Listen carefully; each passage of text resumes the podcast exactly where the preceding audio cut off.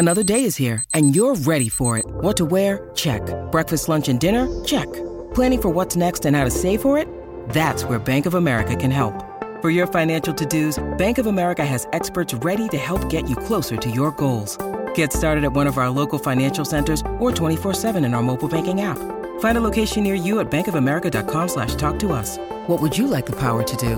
Mobile banking requires downloading the app and is only available for select devices. Message and data rates may apply. Bank of America and a member FDIC.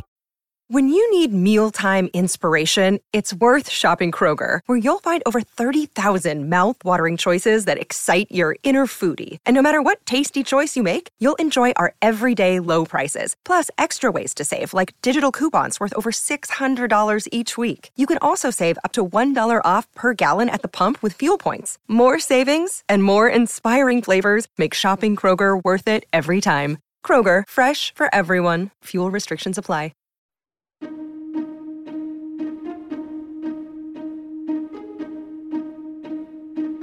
Hello and welcome to the How To Academy podcast, the weekly show from London's home of big thinking. I'm Vas Christodoulou, one of the curators of our programme and the producer of this series. Last year, we brought together Oxford mathematician Marcus du Sautoy and Harvard psychologist Steven Pinker to explore the tools of rationality, a subject about which they have both written excellent new books. Marcus's The Art of the Shortcut, and Steven's Rationality What It Is, Why It Seems Scarce, Why It Matters, are both out now. Here's their conversation. And I guess in this age of kind of fake news, uh, quack kind of remedies for things, um, the idea of producing a book on trying to get people to think a bit straighter, I mean, there seems to be a surge of irrational thinking. Was that the kind of motivation for you writing this book, just seeing that we seem to be losing our minds out there? It, it wasn't the motive.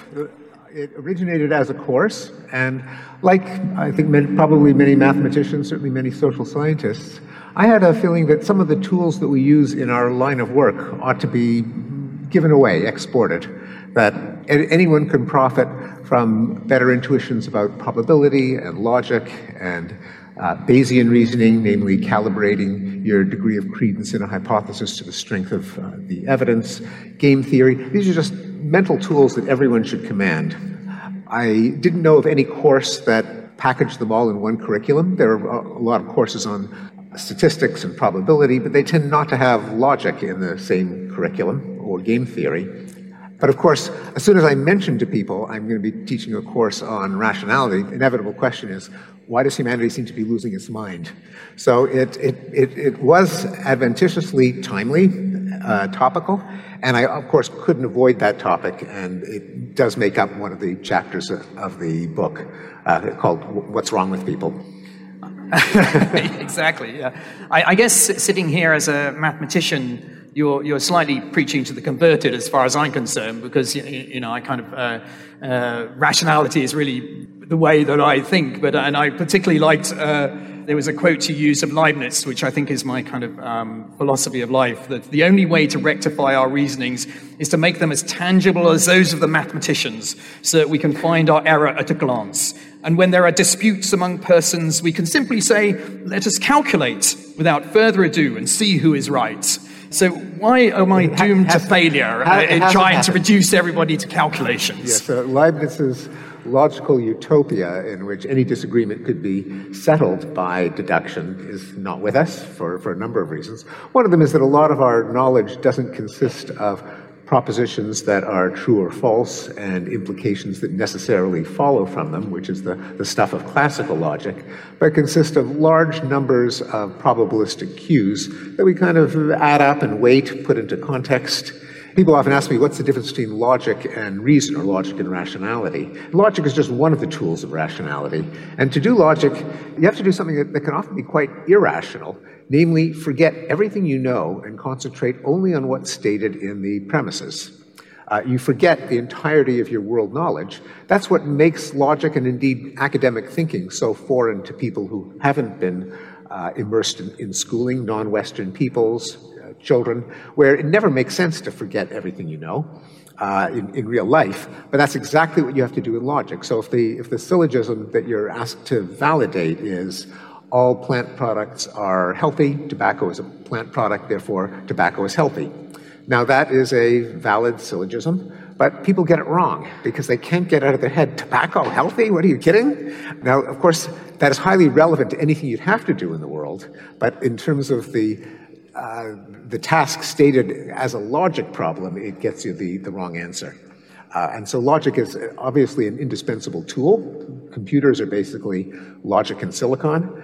And, and there are cases in which you really do want to forget everything you know and concentrate only on what's stipulated in the premises. In, in, in, legal reasoning, for example, you may want to deliberately blind yourself to prejudicial factors like, say, the race of the defendant.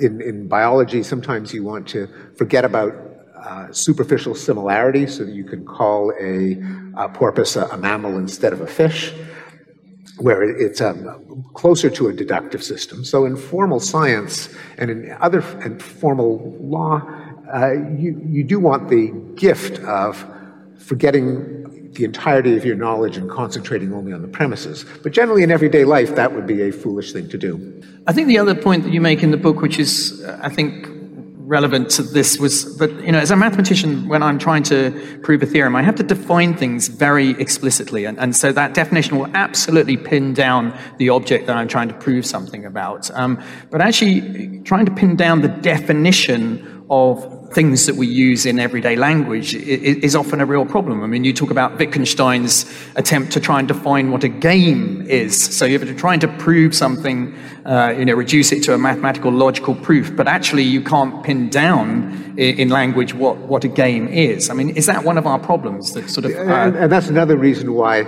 logic in the formal sense is often um, kind, of, kind of useless in, in, for everyday reasoning. So game is an example, and vegetable.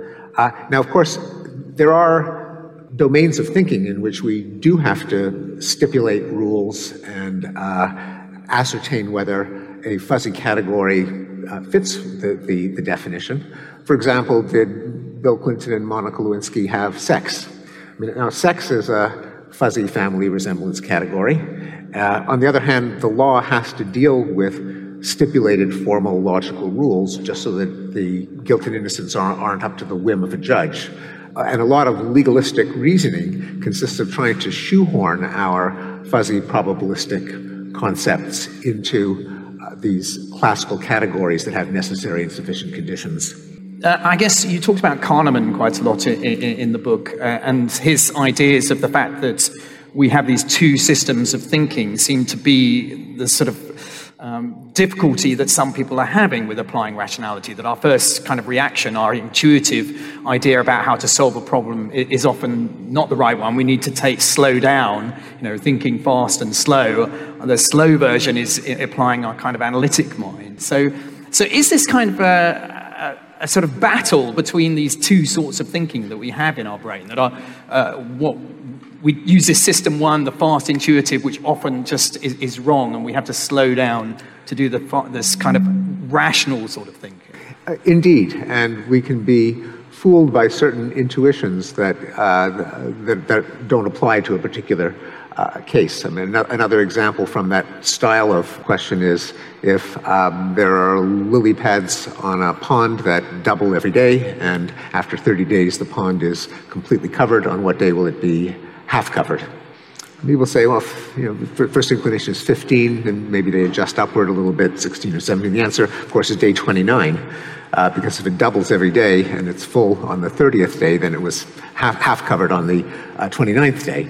It's an example of how exponential growth is uh, surprisingly unintuitive, and it does, even though that might sound like a trick question, a gotcha, there are many cases in everyday life in which a failure to appreciate exponential growth has real consequences, such as people don't uh, save early enough for retirement, even a small amount of money invested early on because of compound interest, which grows exponentially, can give you quite a nest egg by the time you're ready for retirement, or conversely, people who take out credit card loans where the credit card company charges interest on the interest uh, can quickly wipe, wipe out a, uh, a life savings. Uh, another example, and this is one that afflicts uh, even experts, even the kind of person, I'm not going to name any names, but two different experts on uh, statistical reasoning and its uh, and the fallacies that people made themselves committed the fallacy when early in the days of the COVID pandemic, they said, well, the rate of death from COVID is comparable to strep throat, to, to, uh, uh, to the flu, to other things that we tolerate without shutting down society. You're much more likely to be killed in a car crash. I mean, it's a familiar trope in experts on uh, human probabilistic uh, fallacies and biases.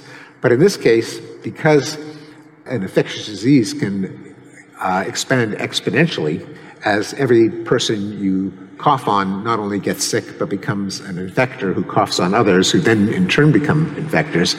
The death rate shot up exponentially and quickly overtook uh, strep throat and flu and, and so on. So it, it's an unintuitive concept that can have real life consequences, but more generally, the, the mindset of distrusting your first intuition, your, your gut feeling, and thinking it through to make sure you weren't uh, uh, fooled, is one of the traits that goes into a kind of rationality quotient, which is not the same as the intelligence quotient, although there is a uh, some degree of correlation. People who are more resistant to the, the, the quick but wrong answer also tend to be more skeptical of claims of the paranormal. They tend to be less susceptible to conspiracy theories. They even are less susceptible to uh, the, the technical term is pseudo intellectual bullshit. Namely, if you string together a lot of highfalutin, fancy schmancy words, so it sounds like it could be some profundity, but it actually makes no sense, and you ask people, uh, is this meaningful?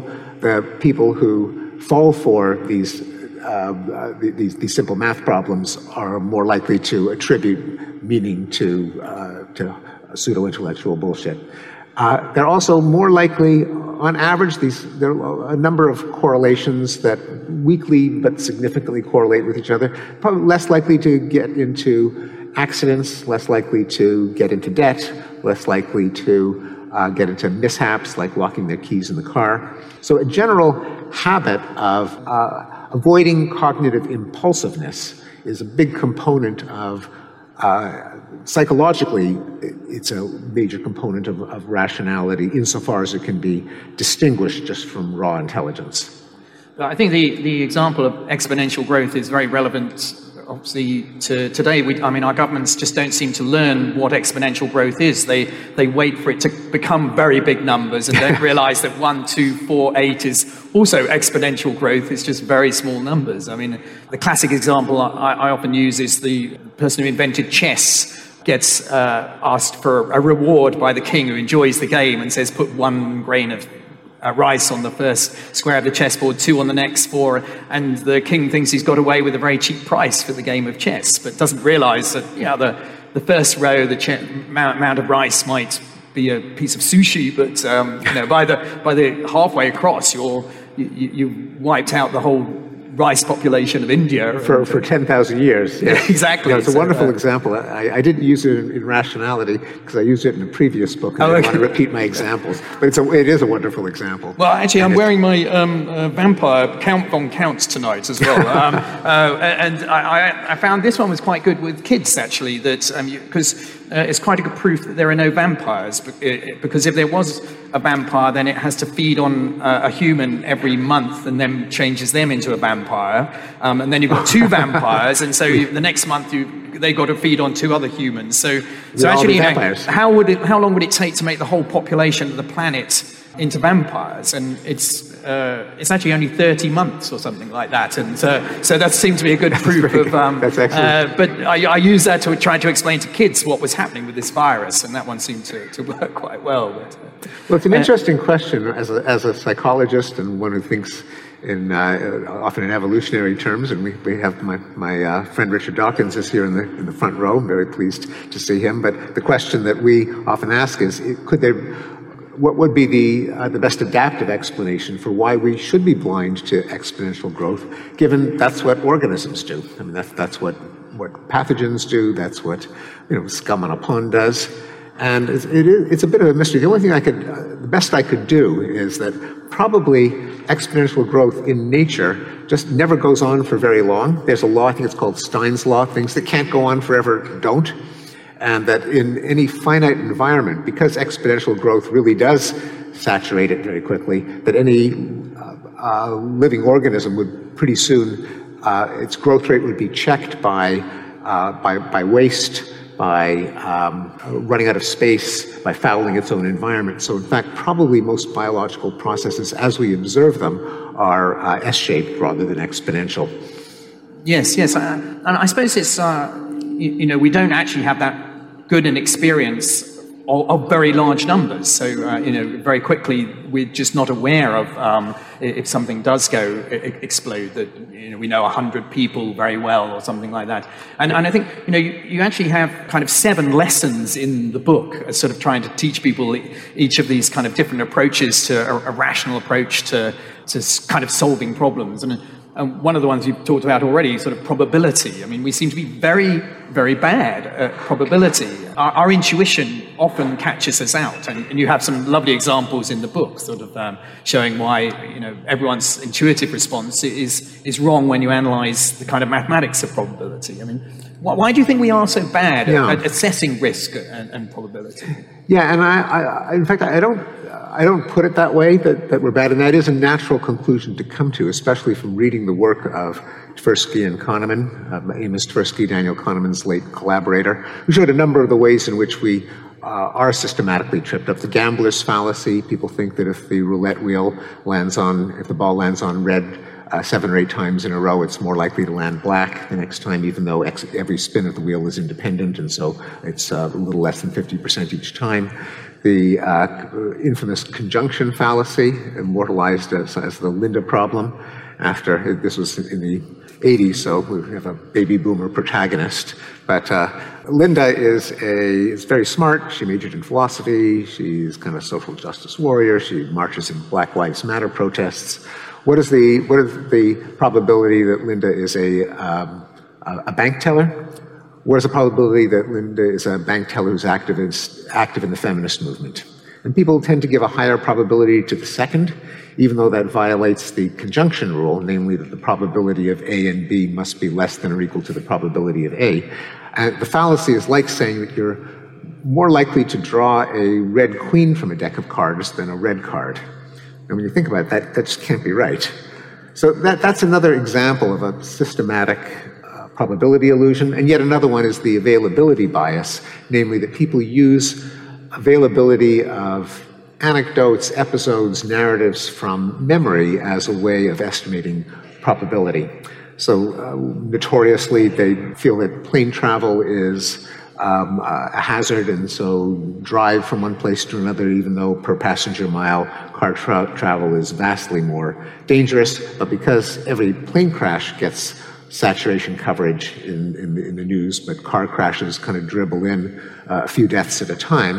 Uh, it's easy to remember a plane crash, not so easy to remember a dozen car crashes, and so our sense of probability is distorted. So those are all examples that can lead to the conclusion that we are oblivious to probability. We're probability blind, as, as one psychologist put it. That can't be right. And again, even, there are many animals who have a keen sense of probability as they forage.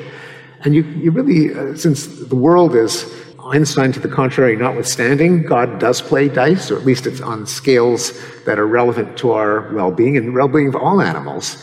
And it would be quite anomalous if we had no sense of probability at all. Mm. And I try to resolve that paradox by drawing on the work of other psychologists who know that the way in which the, the problems are presented to people make a big difference. And people can be less, less foolish than you might think if you present probability in a more mind friendly format. In particular, the concept, probability itself is actually a word with many senses. There isn't actually one rigorous concept called probability, but the word itself can refer to propensity, namely, how likely is a physical object to behave in a particular way owing to its, its makeup.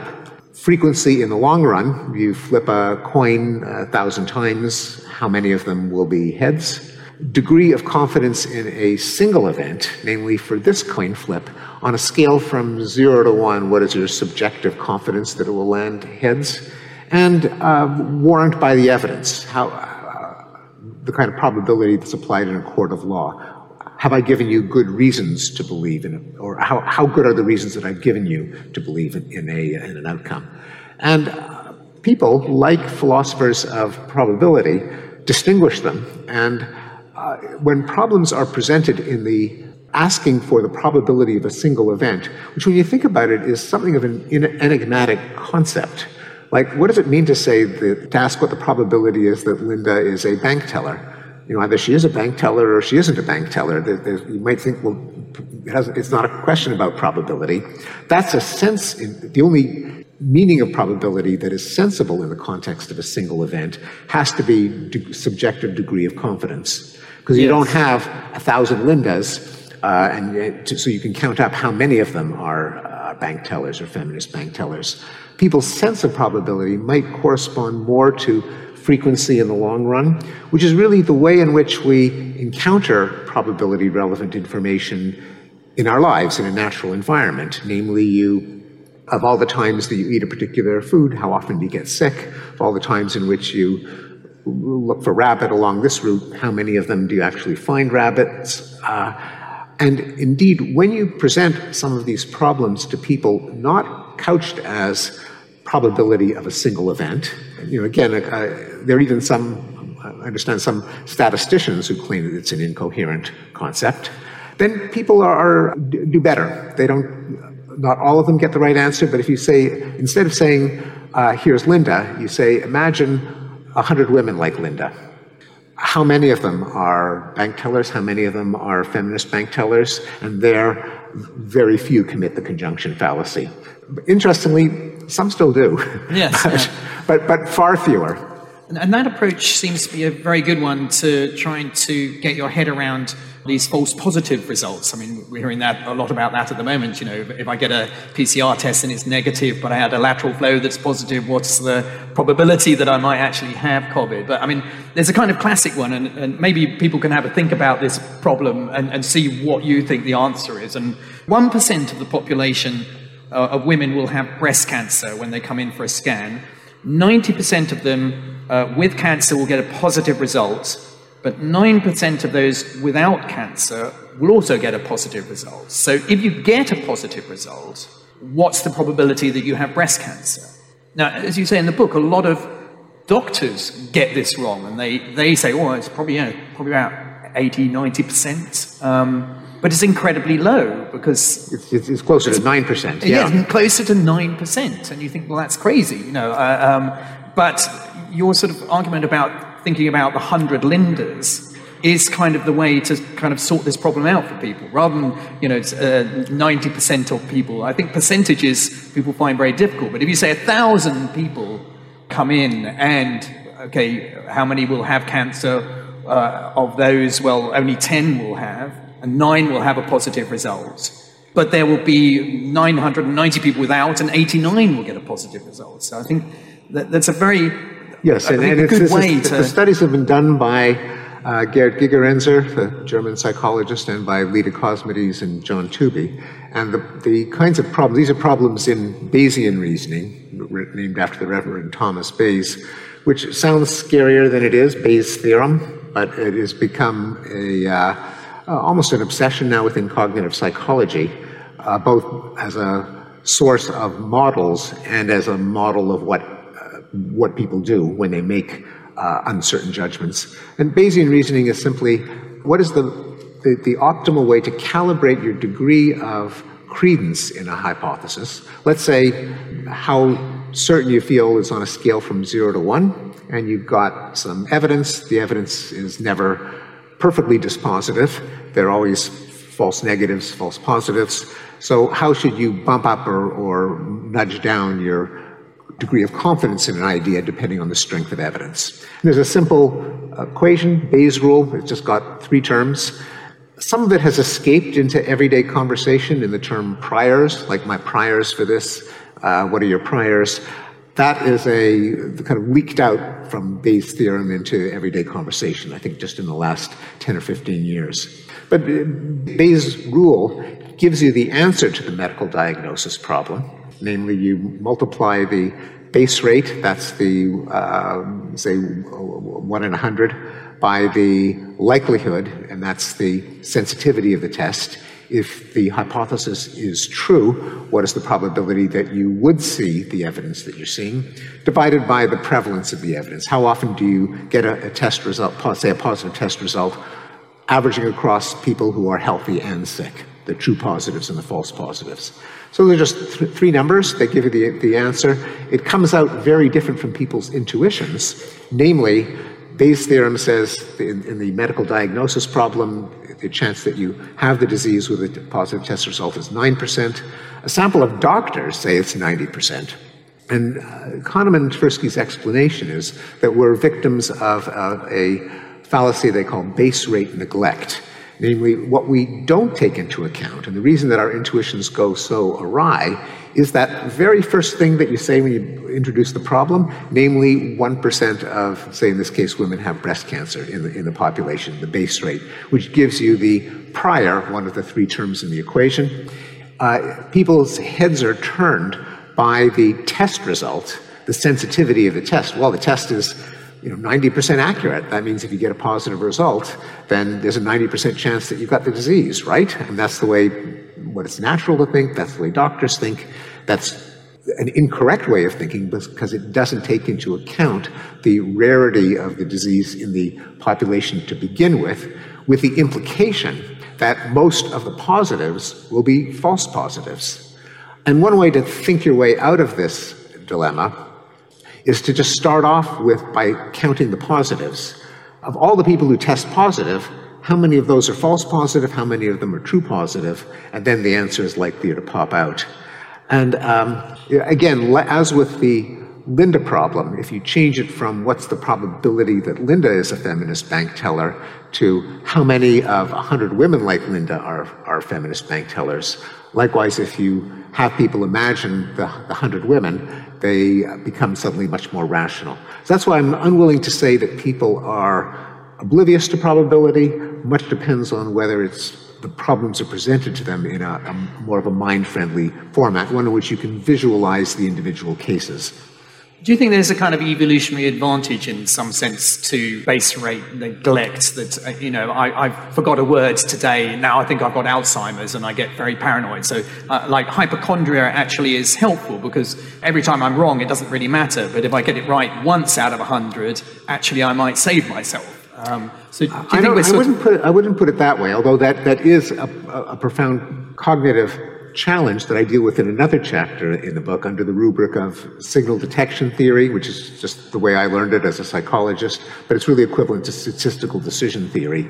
And that is, and, and that would not require disabling a source of information that is relevant, like base rates, but rather it's, it separates out the legitimate degree of confidence that you are seeing a signal of something in the world with the costs and benefits of being wrong in each way. The two ways of being wrong are the false alarm and the miss. Or uh, just to change the context, just to uh, kind of identify the abstract nature of the problem, because it's not about medical diagnosis per se, but you're sitting at a radar screen and uh, during the height of the Cold War, and there's uh, a couple of blips. You're, you're up in the distant early warning line in the Canadian Arctic, and you have to uh, inform the, uh, the, the, the, Pentagon and the President as to whether uh, we're under attack from Soviet ICBMs, possibly triggering World War III. And there's some blips on the screen.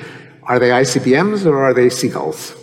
Now, you, you could optimally calculate, given the sensitivity of the radar and the prevalence of seagulls and so on. And you'd be best off if you did optimally calculate it, not throw base rates out the window, correctly factor them in. But even with the best information, now you, you still have a dilemma. Namely, as long as I'm not 100% certain, I can make two kinds of errors. I could you know, tell the president to launch our ICBMs in response to a flock of seagulls. That would be pretty bad. Or we could just sit, sit around enjoying ourselves as you know, nukes rain, rain down on, on New York and Washington, and that would also be bad. Uh, now, that's an extreme case, but it just illustrates that the optimal decision depends not just on your assessment of probability, on what you know, but on your values. Namely, what price do you put on being correct in either of two ways, namely a hit or a um, correct rejection, and being wrong in two ways, namely a miss and a false alarm. Now, of course, that's also relevant in the medical case, as you note, namely, there are costs both to false alarms, namely, do you have disfiguring surgery for what might be a harmless cyst?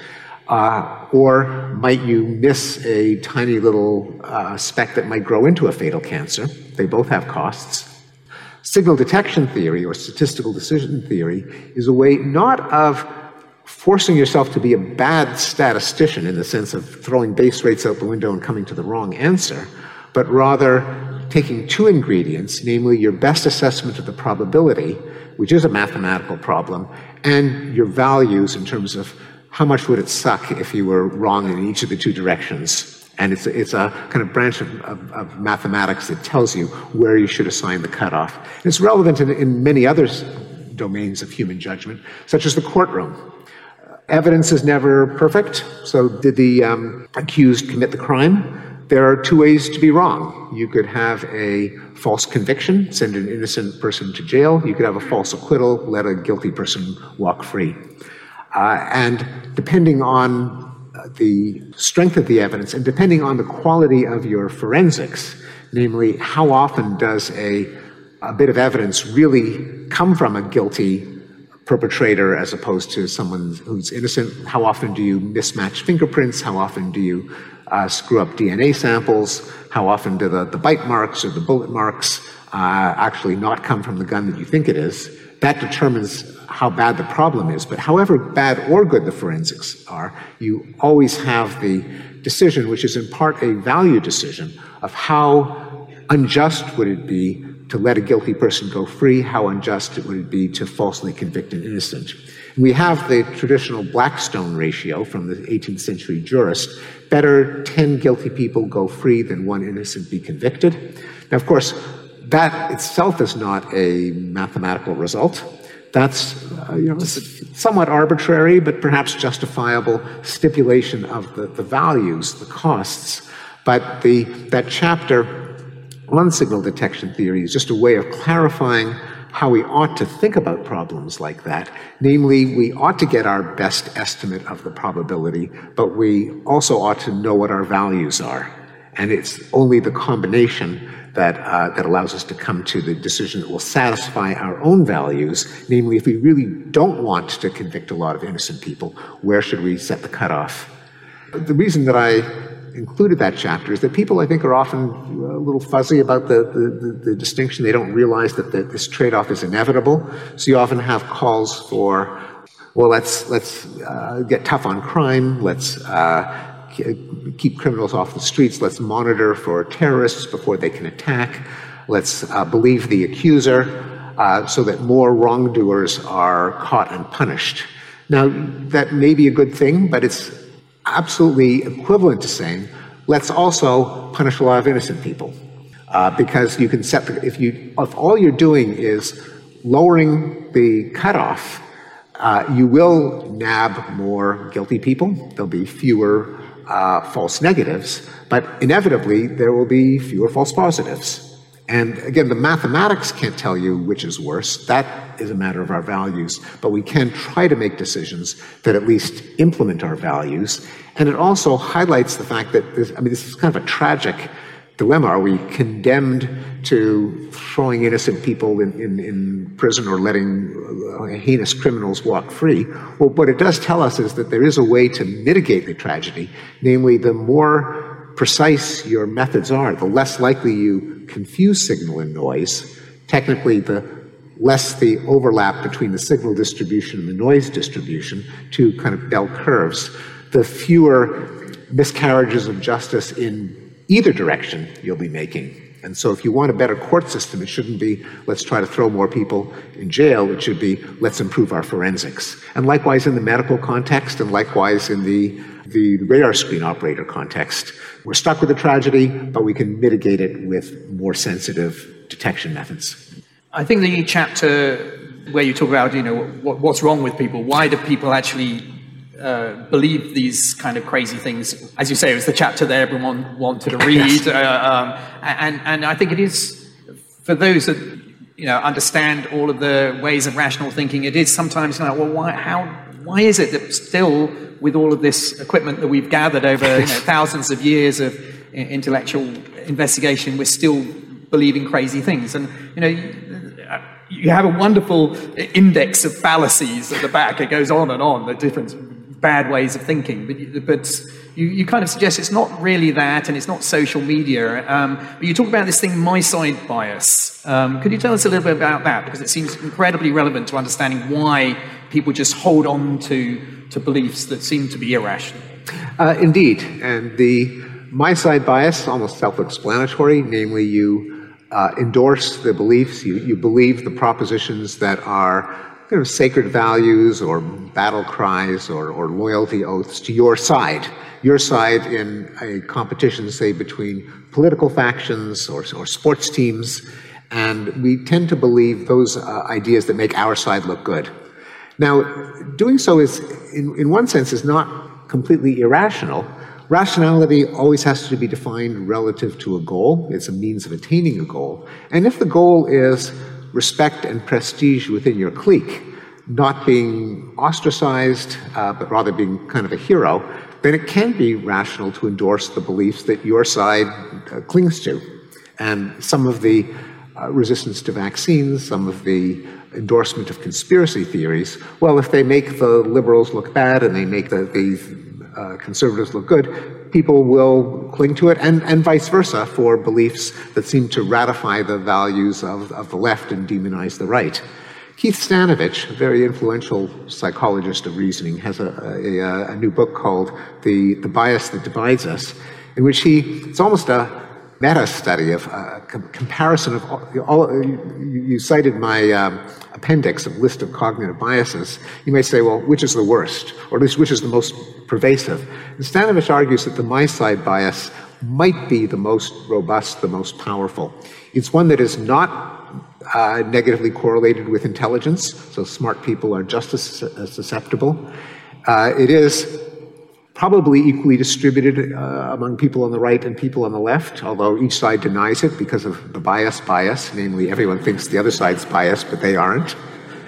And it might explain a lot of the, uh, the irrationality as a, a kind of uh, perverse rationality for a different goal, namely prestige and solidarity within the community. And it leads to uh, another concept that I, I, think should be in everyone's kind of mental toolkit and which gets a chapter in the book, and that is the game theoretic idea of the tragedy of the commons, or the prisoner's dilemma when it involves two, two people.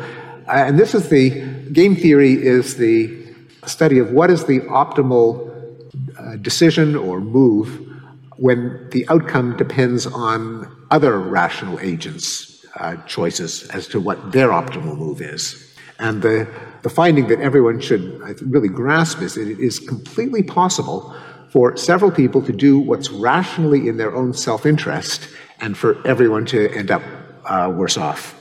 Uh, that can happen in a prisoner's dilemma, that can happen in failures of cooperation that would benefit everyone. Uh, it was uh, one of the major themes of, of uh, Richard's the, the, selfish gene, uh, namely, what are the has evolution developed workarounds for prisoners' dilemmas in which you uh, really would be better off not doing what's in your interest at that moment. There, there is a kind of solution that may have evolved in, in uh, reciprocal altruism.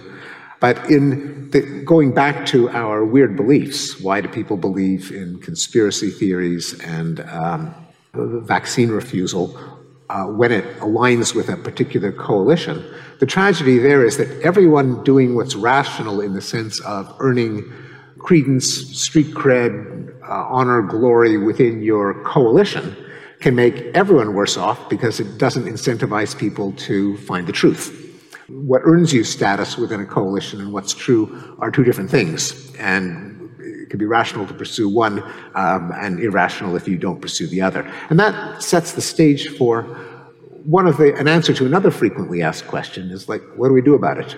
Yeah. Uh, uh, about this, this, uh, this yeah, how do we use the tools that you've developed in the book to, to yeah. counter somebody who's saying, well, I'm anti-vax? I mean, well, what do you do when, when, when you meet somebody like that? And what are your tools? Yes, well, for some people, they'll, they'll go to their grave believing it. Uh, you, you, can't, you probably cannot persuade everyone. But with many convictions, there's a, a continuum of, de- of degree of belief, and the people who are kind of more at the fringe, they, you know, they know some people who believe it, they kind of like those people, but they may know some other people who believe the opposite. Uh, you can peel off the people at the periphery of the belief continuum. And um, you know, new babies are being born all the time, and they don't uh, aren't innately uh, susceptible to the QAnon conspiracy theory, and you can give them reasons not to get sucked in in the first place. So I do believe that there is a role for persuasion, even though we do know that there are people who are impervious to, persu- to persuasion, who just dig in their heels even deeper, think all the harder of how to refute the arguments for something that they don't want to believe. It's a, one of the ways in which we humans in, are often more intuitive lawyers than intuitive scientists. Namely, we are more interested in rhetorical ammunition that allows our side to prevail than in the, uh, an objective truth that applies to, to all of us. And uh, again, that's part of the explanation for why there is so much apparent irrationality. And the solution, one part of the solution would be in, have everyone go to probability school or make critical thinking probability part of the curriculum. But I think it's only part of the answer. Daniel Kahneman himself is famously pessimistic about the ability of educational curricula to debias people. And indeed, it can be, you are pushing against resistance because you're fighting intuitions that are deeply rooted. I don't think it's impossible because it can be done when problems are reframed. But in a way, it is partly missing the point that because a lot of irrationality comes about because of this game theoretic dilemma of everyone doing what earns them, uh, what's good for their reputation to the detriment of everyone, if that's all that anyone is doing, you have to change the rules of the game. You have to change the incentive structure so that it's no longer a, a prisoner's dilemma, a tragedy of the commons. And in the case of rationality and knowledge, we do that by joining communities that agree to work by certain rules that do incentivize objectivity and truth, despite the temptation to strive for a different commodity, namely ego, prestige, being right. And those communities are things like science, when it works well, and that's why we have peer review, that's why we have, uh, at least we ought to have, we claim to have, we should have uh, uh, academic freedom where you can broach an idea and it can be attacked, but not you, the idea. Uh, in liberal democracy, we have freedom of speech, we have parliaments, we have uh, open debate. Uh, in, in journalism, we've got editing and fact checking. All of them are kind of regimes of rules that push back against everyone's tendency to just want to be right, to want to be the expert, to want their own truth to prevail and instead incentivize the, the truth prevailing. So no matter how much you are wedded to your theory, you want it to be right. It's, you know, it's my theory of the Brontosaurus. If you are a practicing scientist, other people can shoot it down. You know, if they have good arguments, if they have counter evidence, and it's that collectivity that makes us rational as a species, not the individual person. And unfortunately, when these communities of rationality are disabled or, or hamstrung when you've got uh, you claim that social media kind of do that because it empowers everyone to be an expert. There isn't an editor that vets what you say. There isn't a, a fact checker. Uh, when you have abrogations of freedom of inquiry within the university, so certain ideas are taboo or unsayable, then you are disabling the mechanism that allows us to pursue truth and it reverts more to who's got the louder voice, who's more popular, which beliefs are more chic, and, and so on. There was some research in uh, Nature uh, over the last couple of years that uh, somehow the only way to disrupt somebody's story that they've got in their head is to, to tell another story, that, you know, as much data as you give them. But that's, for me, terribly unscientific, you know, to come with just one example of somebody who died from measles or something compared to all of the data. But um, but do, do you think with such natural storytellers that in some way you need to be a little bit unscientific to try and to disrupt somebody else's story? Yeah, it is a, it is a, a profound question. That is, given that it is unavoidable that we are affected by images and anecdotes and they kind of uh, sink in more deeply than, than the statistical reality. Are you entitled to use the salient anecdote that happens to be aligned with the statistical reality, at least as a, I don't want to call it propaganda or, you know, agitprop, maybe as a little nudge in the right direction. So, I mean, an example is people probably don't appreciate climate change as much as they ought to, at least in terms of, of being um, motivated to act or to pressure politicians into acting.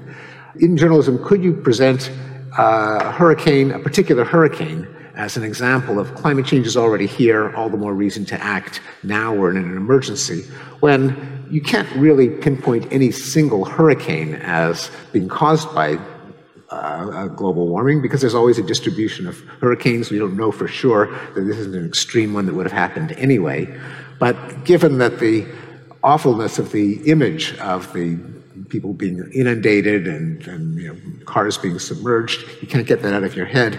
And it's kind of on the side of the angels, namely, it's a good thing if people perhaps illicitly treat it as an example of climate change. You know, is that an okay thing to do?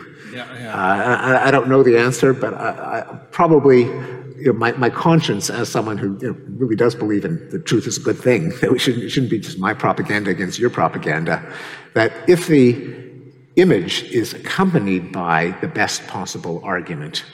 Uh, just saying, this is an example of something. Don't believe it because of the image. Here is the image. You should believe it because this is the evidence. That's probably the, the, the best combination. In a way, I think it's why your book is so uh, successful because you combine uh, uh, just you know, giving everyone the, the theory, the ways to think, but but it's also full of humor and, and very good jokes and things which help to, to just humanize, uh, you know, what sometimes is, you know, uh, some people think might be a dry. You know, I, do I have to do this probability argument to? Um, but uh, uh, so you, I think you use that very well in the book, and it's very oh, successful. I think we should open it up. Um, I, have been hogging the uh, conversation here, so we've got a couple of mics uh, that are roaming. There are people online. Hopefully, you have some questions. So uh, we have a question here. I see a hand going up. So if you could get the mic to, um, if you keep your hand up so they can see the mic coming. Professor Pinker, in the last chapter of your wonderful new book, and allow me to say, actually, whilst chapter 10, titled um, What's Wrong with People, was in fact, as you said, the one we'd all been waiting for, uh, it was a subsequent chapter that was a tour de force. At any rate, in chapter 11, you quoted at length the famous Jeremy Bentham passage about animal cruelty, which memorably concludes um, the question is not can they think nor can they talk, but can they suffer? And you go on to adduce um, the ethicist and uh, animal rights advocate Peter Singer's notion of the expanding circle of moral concern and on your rousing last page, you go so far as to say that the uh, equality of all sentient beings is vital to our continued moral progress. So, my wildly predictable question for you now is Are you vegan yet? Am I a vegan? Yes. If not, not, if so, should you not declare that to your legions of ardent admirers who might thereby follow your example and do a lot of good? So I, am not a vegan. Um, I, I, think I, I, think I ought to be. Uh, that that's cold comfort to the animals. Um, I am a reducetarian, so I, I, reduce the amount of meat. So I am, I am a, a morally flawed human being. Yes. uh, and, uh, uh, but um, so, so you know, why am I just not just a you know f- flaming hypocrite? Why shouldn't you you know all just walk out right now? Well, appreciating the arguments for why we should give consideration to animals, going back to Bentham, that that is who who zeroed in on the morally relevant question, namely, not can they talk, not can they uh, reason, but can they suffer. Uh, if the reason that we ought to be, or one moral argument for being a vegan or vegetarian is to reduce suffering, which is a uh, certainly a, a, valid aim if you think suffering is bad. Um, then it would also lead you to propose policies that would safeguard the well being of whatever animals are kept in, in farms. If you had completely humane uh, farming, animals had air and space and, and uh, social stimulation, if they were humanely slaughtered and uh, so there was a minimum amount of suffering, that would be one, one might argue that every life is precious and that you know, animals should, should not have a right to life and they should not be killed. But given that we're not all, the planet is not going to become a planet of vegans uh, anytime soon, it identifies a morally uh, valuable, at least sub goal or stepping stone, namely, let's eliminate the suffering of the animals who do give up their lives for our, our meat and leather. And it, it is an example of how reason, although it can't determine by itself what's moral or immoral, it can sharpen our, uh, our, our, moral uh, sensibilities, our moral argumentation. It can tell us what's morally relevant, what's morally uh, irrelevant. It can tell us which of our values, which of our practices are inconsistent with our values, and can lead to a, a reduction in, in, suffering once we identify that as the key moral uh, resource. I think we have a question at the back. Hello. Uh, thank you for a lovely talk, Steven. I was just wondering, I think it's really exciting to hear you talking about statistical decision theory. And I was wondering, um, I'd like to hear your thoughts on how people should choose their utility functions, how people should choose their values. Thank you. So, um, you know, there, there is an argument that goes back to Hume that the, the choice of values themselves is not rational. This, I think, is the basis of his famous quote that reason is and uh, must be a slave of the passions, which I think, and I've ratified this with the philosopher in the, in the household, my, my wife Rebecca Neuberger Goldstein, that what Hume did not mean you know, shoot from the hip, live for the moment, do whatever feels good, you know, fall head over heels for, for Mr. Wrong, uh, spend your money like a drunken sailor. That, that's not what he meant when he said reason must be a slave to the passions. I think what he meant is that his answer to your question, namely that reason is a means to an end, uh, and that end is supplied by the passions. Namely, we are humans, we can't help but, but want to be healthy rather than sick, to have to be respected, to be well fed, to, to love and be loved, and so on. And those are, those are the passions. Now, he also noted, and of course, Hume was nothing if not you know, rigorous and consistent. There's no rational reason to prefer to be healthy rather than sick, or comfortable rather than in agonizing pain. Uh, so you have to, I, I, think you have to interpret those two uh, quotes together, that the sense of rational that he was explicating was one in which uh, that even not wanting pain is not, is not by itself a rational belief, it's a passion. Okay, but one could say that it is a philosophically valid argument, but it only goes so far. Because, you know, come on, let's get real. No one likes pain. I mean, except maybe narrow circumstances of, of, of masochism and uh, BDSM and so on. But, you know, generally we, we'd rather be comfortable than uncomfortable. Once you grant that, even if itself it is not strictly speaking logical, a lot follows, such as that if you don't want to be a target of aggression or exploitation, well, you can't very well uh, uh, harm or aggress against others and hope for others to take you seriously. So you do get a kind of morality, you get a kind of ought from is, not logically, since the desire not to suffer is not logically defensible, but once you grant it, then other things do logically uh, follow.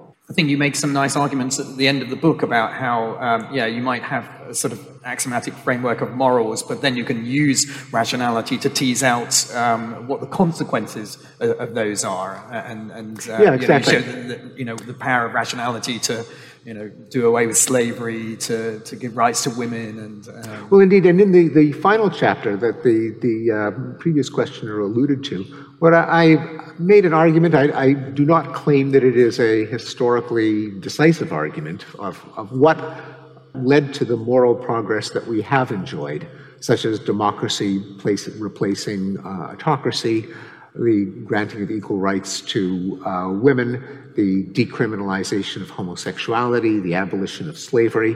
And I was surprised when I dipped into the history of these moral movements, when I wrote The Better Angels of Our Nature, how many of them really did, uh, at least chronologically, have a rigorous logical argument at the outset.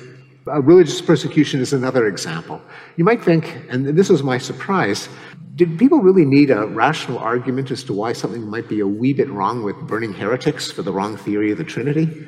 Uh, or for, for keeping slaves? And, and, the answer is they did, and they were supplied. And here I also owe a debt to uh, Anthony Grayling, his, his book, Toward the Light of Liberty, where he goes over some of this history. And he shows that indeed, say, Sebastian Castellio argued against um, Calvin and Luther uh, saying, well, here are the logical implication of your practice of burning heretics. What is a heretic? A heretic is just someone that disagrees with me. Well, since everyone thinks they're right, uh, if everyone burns heretics, that means it'll be everyone will be exterminated. Likewise, Erasmus had an argument against war, saying that you know, war, every, each side thinks that war is glorious and noble and heroic and manly. But when you think about it, any benefit that you get from war comes at someone else's expense. Uh, in the case of the equality of women, Mary Astell cleverly co opted an argument from John Locke against uh, absolute monarchy. Locke said, Well, it doesn't make any sense that the whim of some guy who just happens to be uh, king determines my life. You've got to set down principles that apply to everyone. It can't just be a, a question of the dominance of the, the, uh, the sovereign of the country. Mary Astell said, Well, you know, that kind of sounds a lot like a, a family. Uh, if you shouldn't just obey the king because he's a king, why should women just obey the, the husband just because he's a husband? Uh, why should she be subject to arbitrary edicts?